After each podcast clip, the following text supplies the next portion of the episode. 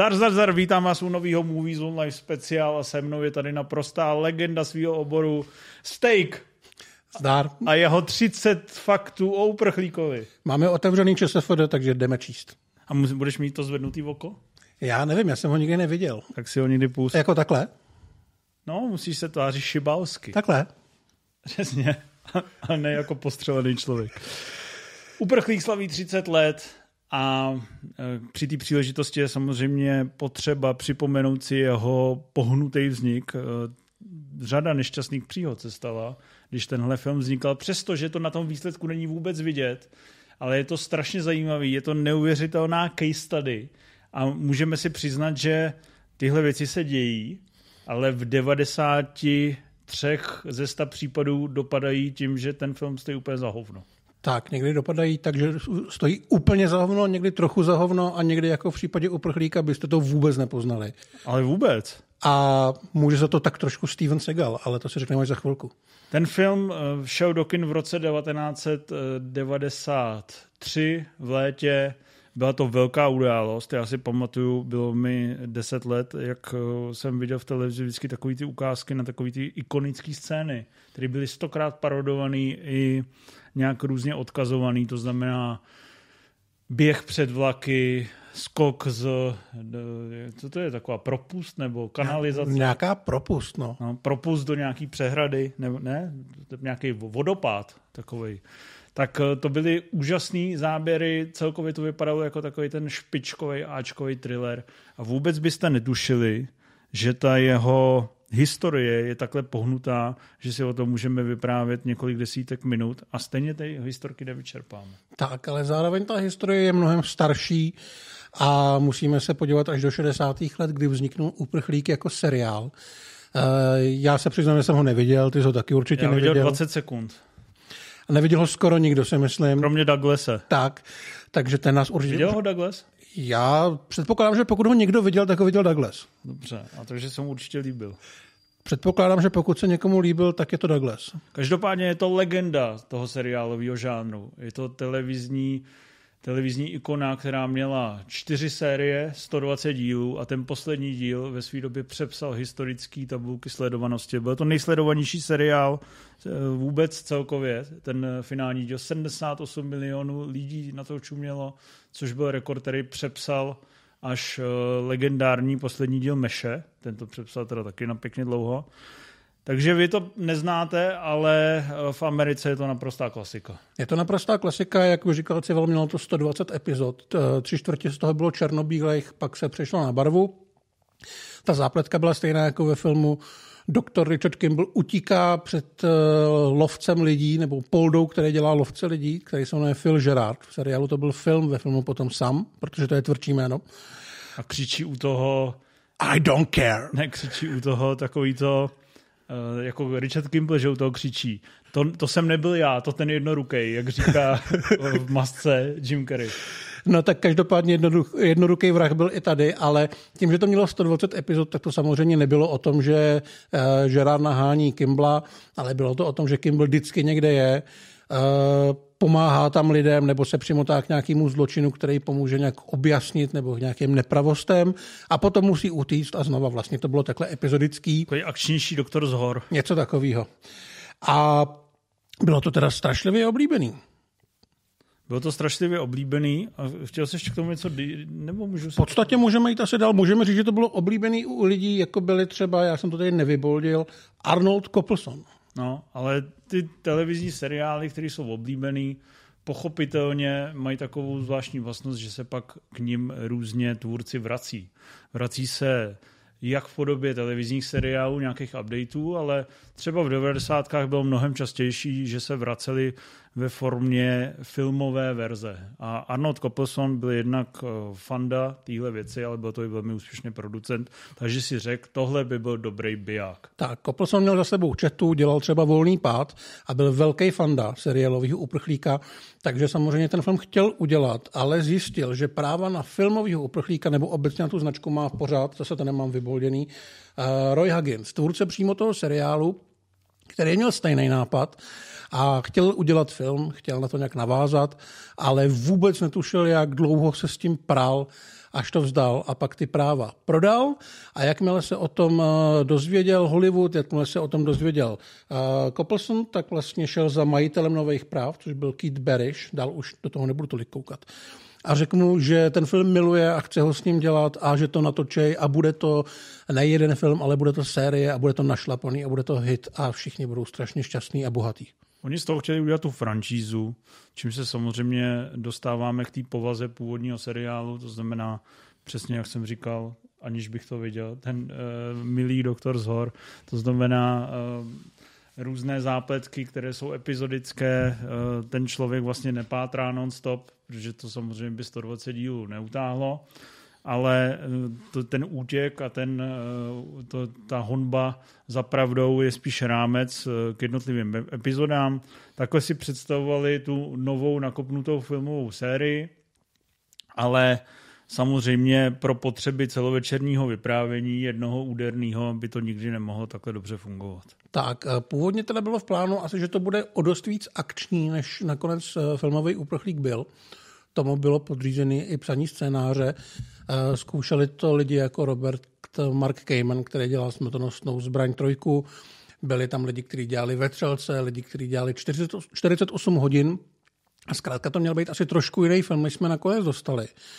A chvilku to vypadalo, že by mohl točit Steven Frears, který v té době měl za sebou nebezpečný známosti. A byl, byl to... velký hit. Překonal i Miloše Formana tak. a jeho Valmonto. Byl to prostě režisér, který měl na, na kontě hit, zároveň měl i nějaký jako asi umělecký nebo ambicioznější sklony, nebyl to žádný Bčkař. A ten z toho vycouval. A další, kdo se k tomu dostal, byl Walter Hill. To je tvůj oblíbenec. To je ne? můj velký oblíbenec. No. Dělal válečníky, dělal uh, Rudý Horko, dělal právě i těch 48 hodin. Těžkotonážní chlapácká dramata, ne? Přesně tak, no. A už se začali lovit herci, takže se přišlo za Harrisonem Fordem, který všechny poslal do háje, že o to nemá vlastně vůbec zájem, což Hillovi vyhovovalo, protože do toho chtěl obsadit Aleka Baldwina. Tam to úplně nevyšlo, protože studio si spočítalo, že Harrison Ford je asi větší hvězda než Alec Baldwin a že Alec Baldwin není dostatečná hvězda na takovýhle projekt. Takže řeklo, že ne. Walter Hill se tím pádem taky pakoval ale ti dva spolu chtěli hodně pracovat, takže natočili Útěk do Mexika, což je zapomenutý remake Útěku se Stevem McQueenem. Ale nevadil mi tehdy v 90. Mně taky ne, ne, jako je to v pohodě solidní film. remake. Je to solidní remake, ale asi asi vlastně bylo dobře, že od toho uprchlíka šli a že se muselo začít vymýšlet něco úplně nového a vrátilo se zpátky k psaní scénáře, který vlastně už neměl být tak moc akční, když se zjistilo, že tenhle ten směr možná nebude to pravý. Každopádně Harrison Ford, jeho hlavní argument, proč to odmítl, bylo, že nechce naskakovat do série. Přesně tak. On už měl za sebou samozřejmě Hvězdní války, Indiana Jonese a něco takového ho úplně nelákalo. Takže byl aspoň nějaký čas pilovat ty scénáře. Nejdřív se k tomu dostal eh, David Tui, což je jméno, který pravděpodobně slyšíte poprvé, protože to všichni vyslovujete David Tvohy. A je to člověk, který dělal později už, i jako režisér Černočernou tmu. A ten přišel s tím, že to bude trošku jiný. Postaral se o ty akční scény. On sám vymyslel vlastně ten nejslavnější. Vymyslel uh, ten útěk z toho vlaku, který tam vykolejí, vymyslel honičku po Chicagu, skákání z toho vodopádu, i takovou tu scénu, kdy se představí Tom Lee Jones a má ten projev potom, koho vlastně budou chytat. Ale pořád to bylo hodně akční. A potom, co vlastně se totálně vymačkal Tui, tak se k tomu dostal Jeb Stewart, který napsal smrtonosnou past a ten měl úplně jiný nápad. Tyhle, ty to drtíš tak strašně rychle, že se v tom úplně vždycky zvládnu ztratit.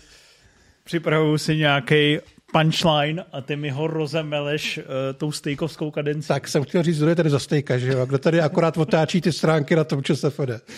vůbec, vůbec to nestíhám ani si tu ČSFD otevřít. Kde, u jakého Jeba seš? Ne, jsem u Jeba Stewarta, jsem u scenáristy smrtonosný pasti a kriminálu, který přišel s revolučním nápadem. To je revoluční nápad, který by si asi každý řekl, kurva, že tě musí napadnout v první minutě. Ale evidentně to tak nebylo, no, protože pět scenáristů ten revoluční nápad nemělo nebo nemělo koule ho prezentovat studiu. Hele, já chápu, že když jsi ve vleku té televizní předlohy, tak uh, si říkáš, prostě udělám to tímhle stylem a neskazím si ten super, tu super sérii tím, že to hnedka vyspoileruju.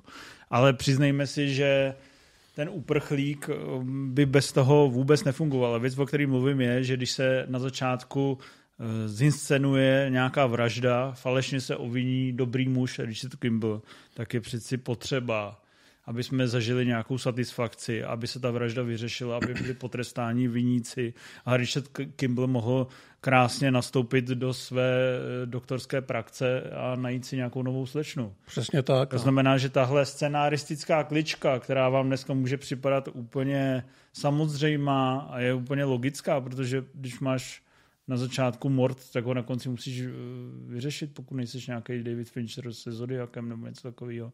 Tak eh, tohle vzniklo až u tady až u pátého scenáristy, ale je dobře, že to vzniklo a je to jediný smysluplný tvar v rámci té celovečerní stopáže. Přesně tak. Stuart řekl studiu, že hlavní motivací hrdiny přece není utíkat, ale očistit svý jméno a najít toho vraha, čímž by ten film měl i končit. A samozřejmě i končí. A tím pádem, že vůbec nedává smysl dělat z toho nějakou sérii, protože to musí samozřejmě skončit tím, že bude očištěný a zlo bude potrestáno. Což bylo vlastně něco, co studio úplně nechtělo slyšet, protože furt doufali, že z toho budou mít nějakou dojnou, dojnou krávu. krávu. Oni se o to potom pokoušeli, to se ještě řekneme ke konci, ale neúplně úspěšně, ale v podstatě tenhle ten příspěvek Jeba Stewarta byl strašně důležitý pro další vývoj toho filmu, který vlastně začal směřovat tím směrem, eh, který dneska můžeme si pustit na Netflixu a který byl správný. Každopádně ten film verboval svoji potenciální hvězdu na začátku 90. let, takže měl to být muž z lidu, z masa a kostí, to znamená škrtáté Arnoldy a Stallony. Takže je logický, kdo se tam eh, potenciálně namanu. Kevin Costner a Michael Douglas, dvě z největších hvězd své doby, který ale ne, vystupovali jako obyčejní klápci bez těch hor svalů. Ve hře byl i Nick Nolte, ale ten eh, byl na tuhle roli podle svých slov podle svých slov byl starý, slov moc starý, ačkoliv je o rok starší než Harrison Ford. Já si nemyslím, že by byl zas tak starý, aby to nezvládl, ale je podle mě dobře, že se k tomu zase vrátil Harrison Ford, který na to tentokrát kývnul, protože z franšízy a z nekonečné série se stal eh, uzavřený celovečerák a vlastně docela lákavý příběh kdy uh, můžete být v napětí a zároveň prožívat obyčejná dobrodružství. Tak, Forda lákalo to, že to bude teda jeden film, ale že bude hrát i toho obyčejného chlapa, žádného hrdinu. On už měl Sola, Indiana Jonese, tak. těch hrdinů už měl požehnaně. Chtěl být prostě obyčejný doktor, který mu zabije ženu obyčejný jednoruký vrah. A hrozně ho teda... Obyčejný pátek. Hrozně ho lákala jedna věc, že si bude moct zahrát tu roli a bude mít plnovous. Což samozřejmě, když studio zjistilo, tak řeklo, že v žádném případě, že si koupili nebo pronajali na film jeho ksich, takže chtějí, aby byl vidět. Takže ten plnovous tam má, ale má ho jenom na začátku a potom se musí oholit, takže se nějak domluvili. Asi bychom mohli připomenout, že v době, kdy tento film vznikal, nebylo v modě mít plnovousy, jako máme my dneska. Eh, bylo v modě mít hladké tváře. Všechny eh, slavné hollywoodské tváře je měli pěkně dohola voholené a záporáka jste poznali právě podle toho, že měl plnovous. To znamená, módní diktát rozhodoval, že nesmí zůstat ani fousek na tom. Na druhou stranu tam byla ta ambivalence o toho hrdiny, který pro tohoto Millie Jonese mohl opravdu působit jako zloduch, protože měl vousy. Si vole, to už to hodně čteš. Harrison Ford, eh, tohle jeho obrovský přání, neholice, což je samozřejmě každého správného muže, se mu splnilo aspoň během úvodních 20 minut, který mimochodem, když jsem viděl, tak tehdy jsem si říkal, proč má kurva na sobě ty hnusný vousy. On vypadá trochu jak bezďák. Ne? Vypadá trošku jak bezďák. Není to ten Simpoš jako Indy nebo uh, právě Han Solo. Ale uh, aspoň tady si je mohl nechat a je tam pak hezky zapojený právě jednak to přetvoření toho hlavního hrdiny, té postavy, kdy se nějak vyvíjí nejen psychicky, ale i fyzicky a samozřejmě to umožňuje dělat jistý mimikry, že ho na první pohled, když máte všude vyvěšenýho fousáče na těch fotkách Wanted, tak uh, ho nepoznáte hnedka ve dveřích a místo toho mu řeknete, ať si třeba zapne poklopec. Přesně tak. Uh, takže Ford byl na palubě, šel do toho nadšeně a šel do toho jako velká hvězda, což mu teda kromě velkého platu a, a 20 minut s plnovou jsem zajistilo i to, že mohl trošku kecat do výběru režiséra. Ne, že si mohl přímo vybírat, ale musel ho vlastně schválit. A přišli za ním s tím, že tady je jeden takový chlapík, co natočil takovou variaci na smrtonosnou past s eh, jedním pánem a je to na lodi a je to dobrý. A je to samozřejmě přepadení v Pacifiku, který točil Andrew Davis se Stevenem Segalem. Film, který byl nominovaný na dva Oscary, což doteďka podle mě spoustu lidí šokuje. Mimochodem, víš, na kolik Oscarů byl nominovaný, dneska jsem zjistil, nelítostný souboj? Na žádný. Jo. Já to vím. A hlavně, že přepadení v Pacifiku bylo nominovaný na dva. Tak dobrý film se pozná.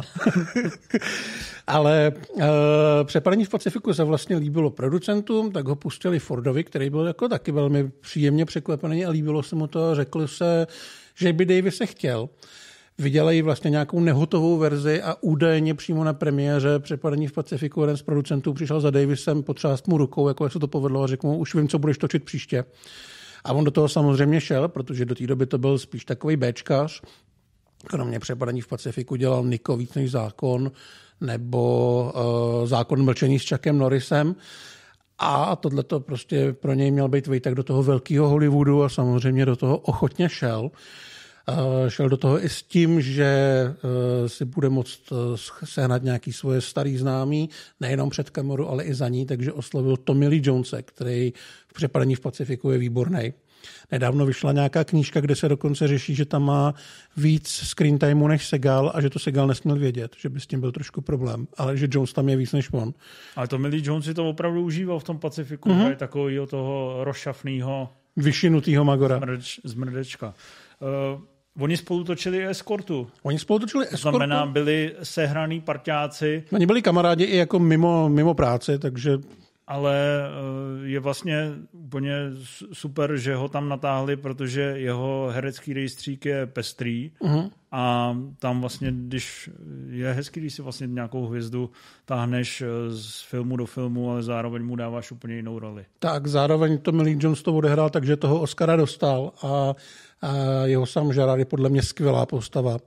Ale vím, že ve hře byli i jiní herci, byl tam John Voight, což si nedovedu moc představit, ale byl tam Gene Hackman a to si zase představit docela dovedu. Ale to Millie Jones je podle mě jako výhra. Já si to představit dokážu, ale to Millie Jones tady udělal opravdu jedinečnou postavu. Takového toho výřečného, drsného. Ne úplně sympatického. Ne úplně sympatického, ale zároveň tak správně cynicky jako on je vlastně správňácký, jenom je tak odhodlaný pro tu svoji profesi a tak oddaný, že, že prostě se chová někdy výrazně drsněji, než bys očekával. Ale to jeho podání je naprosto ikonický a dotečka, když vlastně chceš nějakého toho šéfa kriminálky, takového toho polorasa, tak se sám Gerard v podání to Millie Jonese dává jako příklad a je to opravdu jeden z těch výrazných charakterů a nenadarmo vlastně díky tomu jeho podání, to nebyl jenom další pouda, ale byl to jedinečný pouda, takže díky jeho podání se ten film taky stal významným a došel si pro toho jednoho Oscara. A ty jsi říkal, že on tam hraje drsňáka. S tím byl vlastně trošku problém, protože je tam ta jedna scéna, kdy on začne po Kimblovi střílet přes takový, to, přes takový ty skleněné dveře, které se nedají rozstřelit. A Jonesovi to připadalo jako úplná pitomo, že to nechce hrát, že mu to nedává smysl, protože že by, mu neublížil. Ne, spíš, že by ohrozil lidi okolo a že to je nezodpovědný. A fakt prej nechtěl vylíst z karavanu a říkal, že to dělat nebude, že to přijde jako blbost. A za ním přišel Jeb Stewart a seřval ho, že teďka zrovna koukají na scény, které točili chvilku předtím, kde naprosto chladnokrevně zastřelí toho druhého vězně, který uteče spolu s Fordem, což je takový veliký černoch. A že teda kdyby tuhle scénu s Fordem točili jinak, tak publikum by vidělo, že Gerard naprosto bez mrknutí oka odpálí Černocha, ale po bílém bohatém uprchlíkovi střílet nebude, aby neohrozil lidi v okolí, že by to možná nebylo dobrý. Takže se nechal ukecat a pak prej přišel a vysolil do něj celý zásobník. No ale to už jsme během natáčení, k tomu samozřejmě bylo ještě potřeba dojít a takovou drobností, jako bylo napsat scénář. Scénář eh, vznikal poměrně dlouze a narychlo, respektive byla tam zajímavá, eh, zajímavý sled událostí, kdy studio už mělo připravený distribuční slot na léto 1993. Na srpen, tuším. Na srpen, ale uh, natáčet se začalo až v únoru.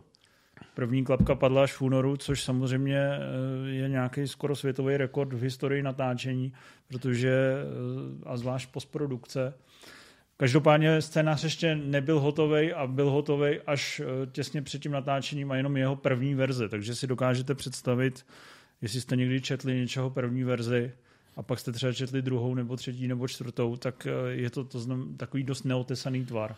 Tak, ale nebylo, nebyl čas čekat, takže se začalo točit. Eh, šlo se tomu trošku naproti tím, že se natáčelo v Chicagu, který Harrison Ford i Andrew Davis znali, takže odpadlo nějaký složitý hledání lokací. Chicago navíc eh, filmařům dost vyšlo vstříc a nechalo je natáčet třeba přímo během takového toho, té přehlídky v těch ulicích během svatého Patrika, kde tam jsou ty stovky lidí. A Točilo se chronologicky, takže vlastně Jeb Stewart mohl psát něco, co se bude točit až za týden, zatímco ostatní už točili.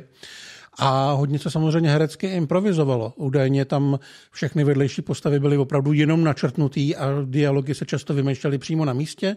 A ti herci, je tam třeba mladý Joe Pantoliano, v podstatě ty svoje postavy tvořili až během toho natáčení. To Millie Jones si k tomu hecoval a vlastně se to prý všichni strašně užívali. Harrison Ford naopak na to šel trošku jako obráceně, že když měl mít s někým nějakou dialogovou scénu, nějakou delší, tak se potkali v karavanu kde si projeli ten scénář a tam to buď vymysleli nebo upravili tak, jak jim to sedí víc do huby. A bylo to asi teda hodně hektický, ale všichni byli profíci a všichni do toho dali všechno a na výsledku to vlastně vůbec není vidět. No právě, že to je vidět. Ten Já myslím jako kvalitativně. Ten film mám rád kvůli tomu, a aniž bych znal předtím tady tyhle uh, zákulisní věci, tak já ten film miloval vždycky kvůli tomu, že mě strašně bavily ty interakce mezi těma Eh, krim, kriminalistama a policajtama, že to je vždycky hrozně živý a je to i v dubbingu vlastně živý. Jsou tam mm. hrozně živý dialogy, takový ty reakce, eh, dělají na sebe různý gesta, různě si skáčou do řeči, tak je to fakt ten výjimečný případ, kdy improvizace a nějaký prostor pro herce nevedl k chaosu a k prá- mácení prázdný slámy, ale opravdu k perfektnímu energickému tvaru. Málo kdy se to stává. Určitě známe spoustu příkladů, kdy se dopisoval scénář přímo na place. Um, známe třeba příklad, že kvůli scenaristické stávce museli uh, Daniel Craig a Mark Forster dopisovat dialogy Bondovky Quantum of Solace přímo v karavanu během natáčení a pak to dopadá, že vyjdete uh, z toho filmu a řeknete si hezký záběry, ale co to bylo za sračku scenaristickou a není to náhoda. Většinou je to na tom vidět a tady to výjimečně do sebe zaklaplo, že i když ten scénář do velké míry um, neexistoval nebo měl nějaký rezervy, tak to stejně do sebe dokázalo zapadnout. Tak. Což ještě chtěl jsem na, na, navodit uh, k té kameře, což je ještě bizarnější případ. Řekneš ho? Jo, jo. Uh, Andrew Davis chtěl, aby mu to točil Frank Tidy, což byl jeho kamarád. Studio ho ale vyrazilo a najelo Michaela Chapmana, který dělal třeba taxikáře a je to velmi... Řícího býka. Je to velmi zkušený a velmi dobrý kameraman. Rozhodně bych zařadil jeho práci do top 10 třeba nej, nejlíp nasnímaných filmů všech dob. Takže velký frajer. Velký frajer, ale úplně si nesedli s Davisem. Těžko říct, jestli kvůli práci nebo kvůli tomu, že jeho kámoš musel jít od válu ale prej to natáčení bylo velmi nepříjemný pro oba dva. Chapman dokonce přiznal, že přišel za studiem, že jim vrátí ty peníze, které za to dostal a ať, ať ho prostě propustí.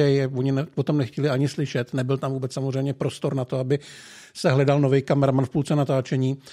Tak to jako nějak doklepali, ale asi to příjemný nebylo. Zvlášť, že premiéra měla být za čtyři měsíce. Přesně, no.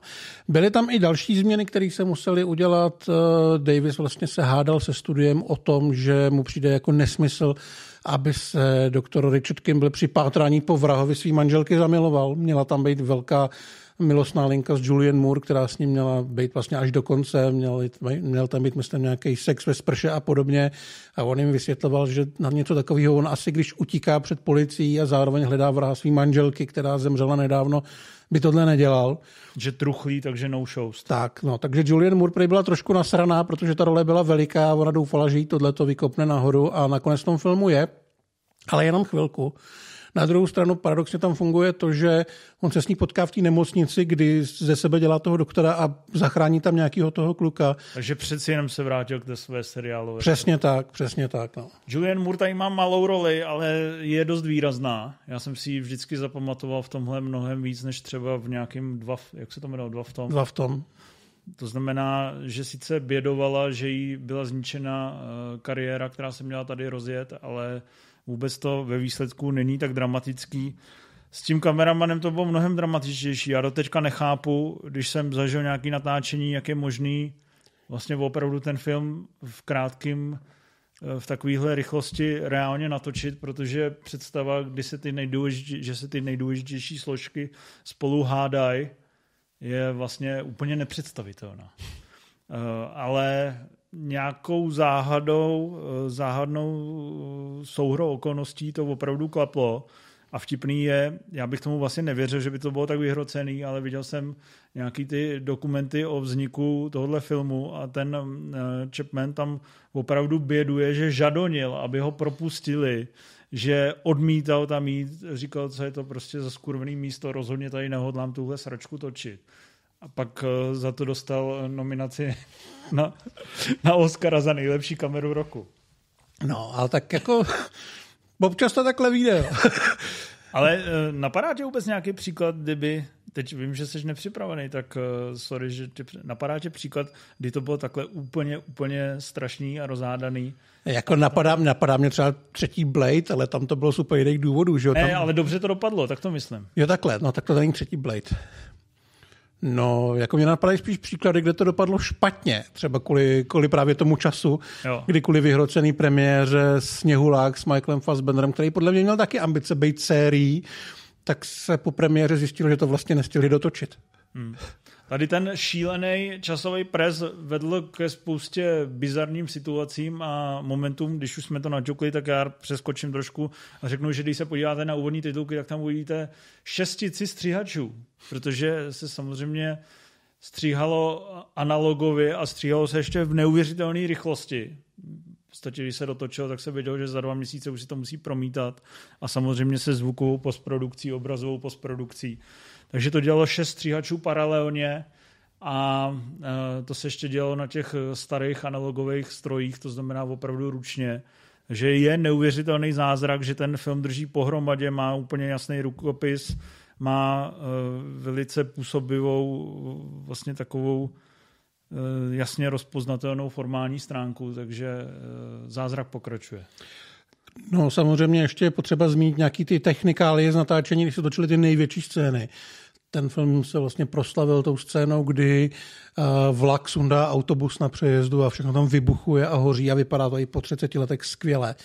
Při té scéně, která stála 1,5 milionu dolarů, se použily opravdové vlaky a potom miniatury, protože ta samotná srážka byla super, ale to, jak ty vlaky potom padají, už tak hezký nebylo, takže se to muselo dodělat uh, takovýmhle způsobem. Ale přijde vtipný, že oni sezvali novináře, aby viděli DC Cinema, jak to všechno vzniká. To znamená, opravdu zde necháme zhořet reálné vlaky, autobusy, všechno to do sebe nabourá. Ty vlaky mimochodem jde dneska pořád ještě najít v tom místě natáčení. Jsou zrezivělí, ale jsou tam. Přijde mi to dost strašný, jako ne, ekologicky. Jako ty vole tam něco rozboří, že pak tam necháš stát.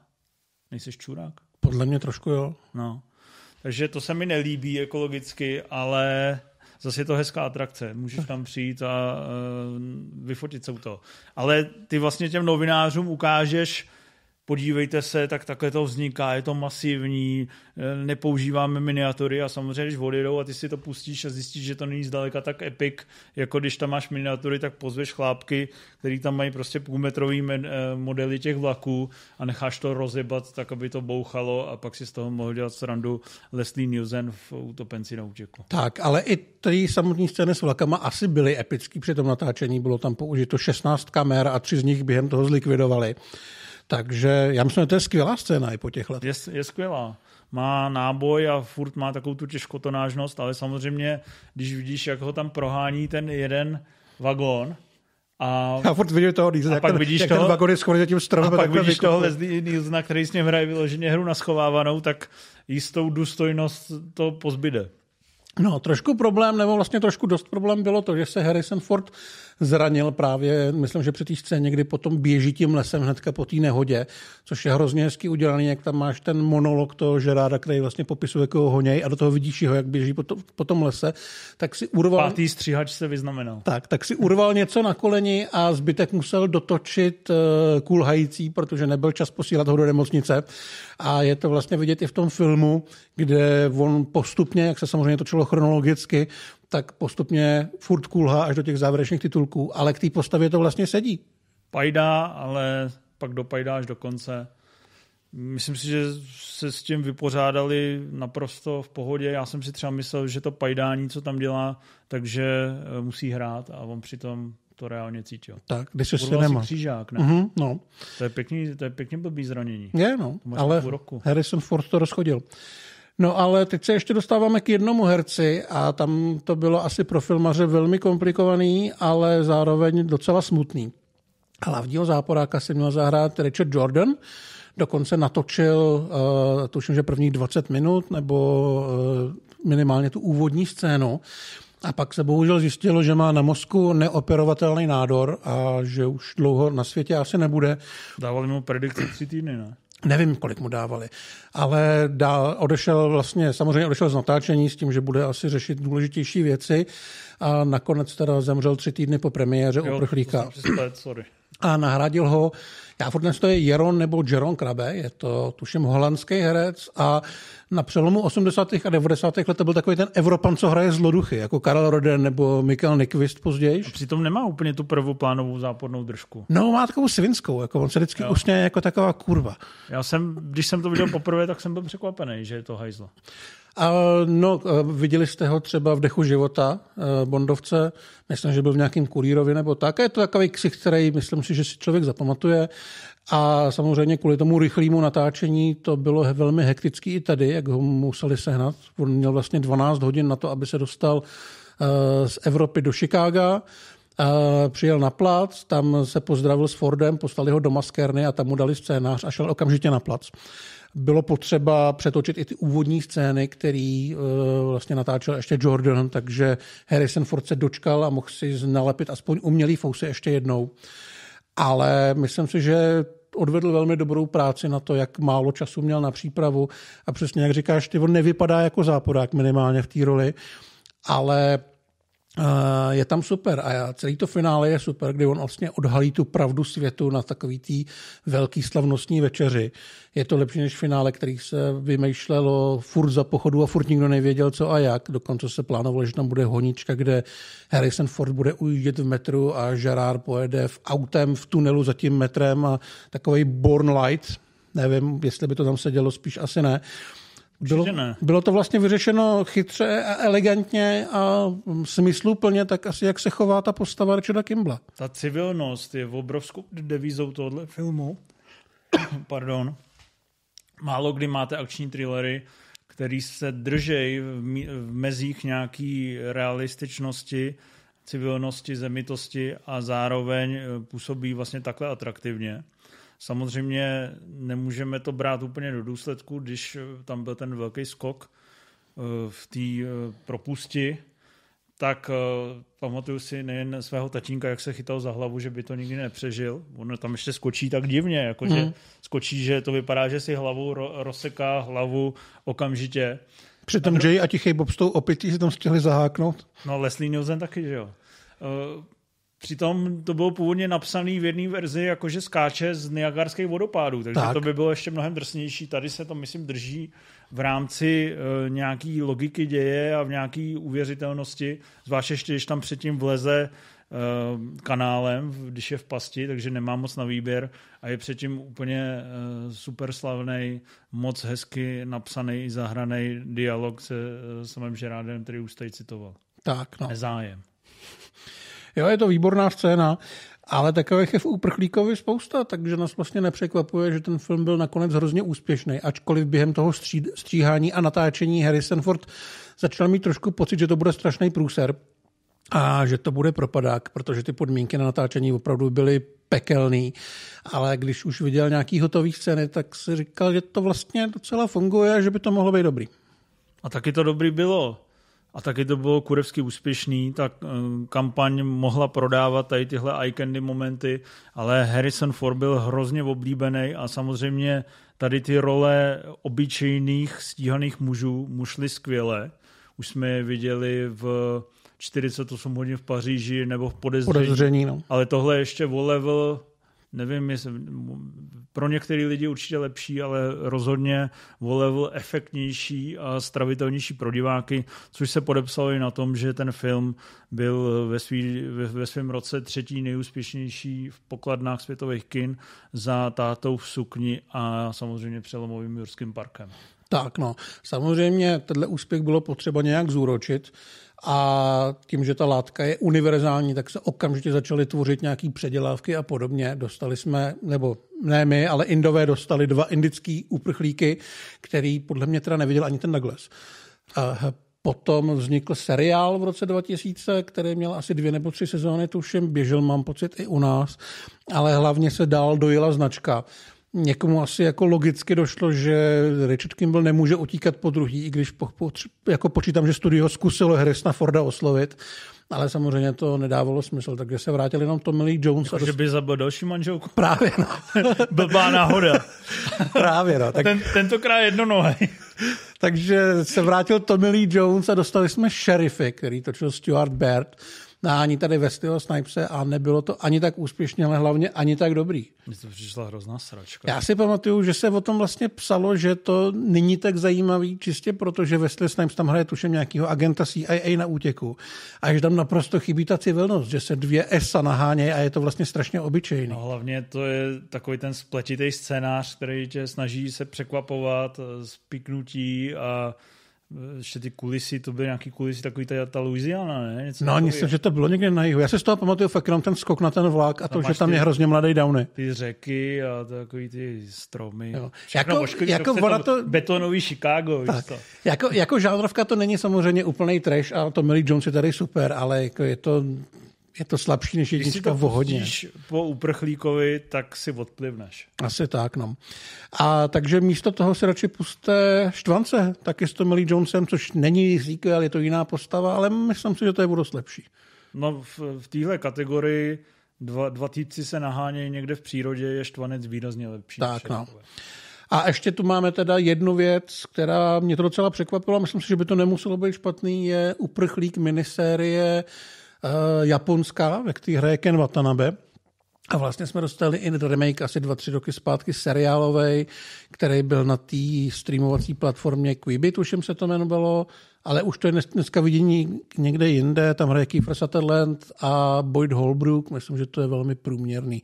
Ale je vidět, že ta značka pořád funguje, ten koncept pořád funguje, ale ten film s Harrisonem Fordem je zkrátka tak dobrý, že si nedovedu úplně představit, že by někdo mohl vyhrát ten souboj s ním.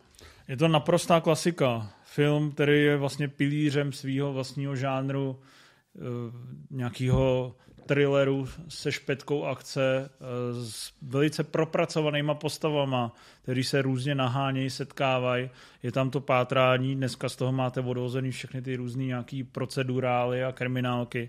Ale tady to opravdu byl takový ten zábavný blockbuster, jaký už se dneska podstatě nedostávají do kin, protože jdou na ty streamovací platformy, jsou ty kategorie, kde nepotřebujeme ty krásné efekty, nepotřebujeme tam to studio volume, běhají tam nudně v obyčejném městě, ale právě tam máte propracovaný ty postavy, to pátrání, je to opravdu to špičkový řemeslo, který ukázalo, že Andrew Davis na to fakt kurevsky má. Ostatně proto byl pak třeba angažovaný o pár let později na eh, tak jako civilně podobnou dokonalou vraždu, říkám to mhm, správně, uh-huh. kde se ukázalo, že on tyhle thrillery bez těch velkých efektních uh, nějakých trikových pozlátek vlastně umí velice dobře, když jste viděli jeho předchozí před dokonalou vraždou řetězovou reakci a tam máš ten výbuch obrovský, tak to není zdaleka tak cool, jako tak, no. Richard Kimball se jenom holí a žere důchodcům večeře tak a dělá si sám operaci, protože někde si něco napích nebo ho někdo střelil nebo tak něco.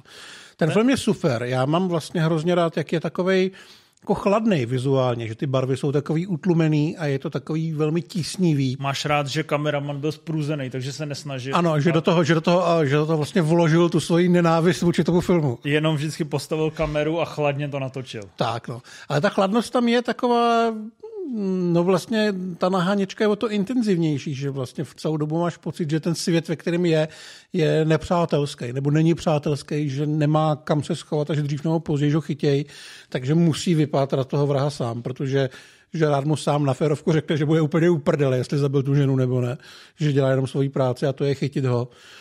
A je to skvělý. Tam miluju spoustu pasáží.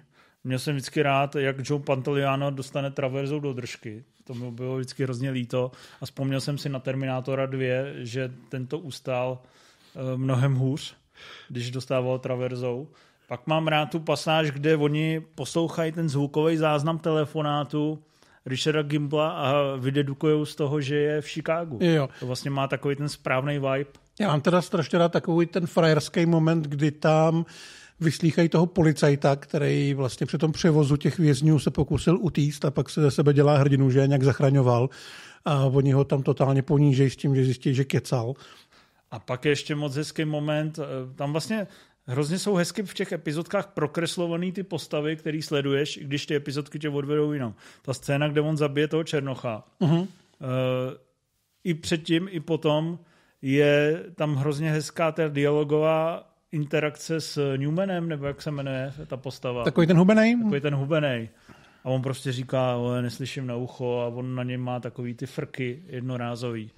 Díky tomu je ten film hrozně zábavný a oběma těm postavám v podstatě fandíte. I tomu uh-huh antagonistovi uh, Gerardovi. Ale ty vedlejší postavy, celý ten jeho tým, kde jsme říkali, že oni ty postavy a ty jejich charaktery museli v podstatě vymýšlet za pochodu, tak jsou zahraný velmi dobrýma hercema. Žádný z nich není moc slavný, ale všichni si myslím, že v Hollywoodu se nějakým způsobem uchytili a je to vidět, že tam ta chemie je, že tam zafungovalo to, že i s tím Jonesem do toho šli, takže to budou vymýšlet sami a měli tu jeho podporu a podporu režiséra a že si v podstatě tvořili to, co chtěli, to, co chtěli oni a potom si to hráli a že je to bavilo.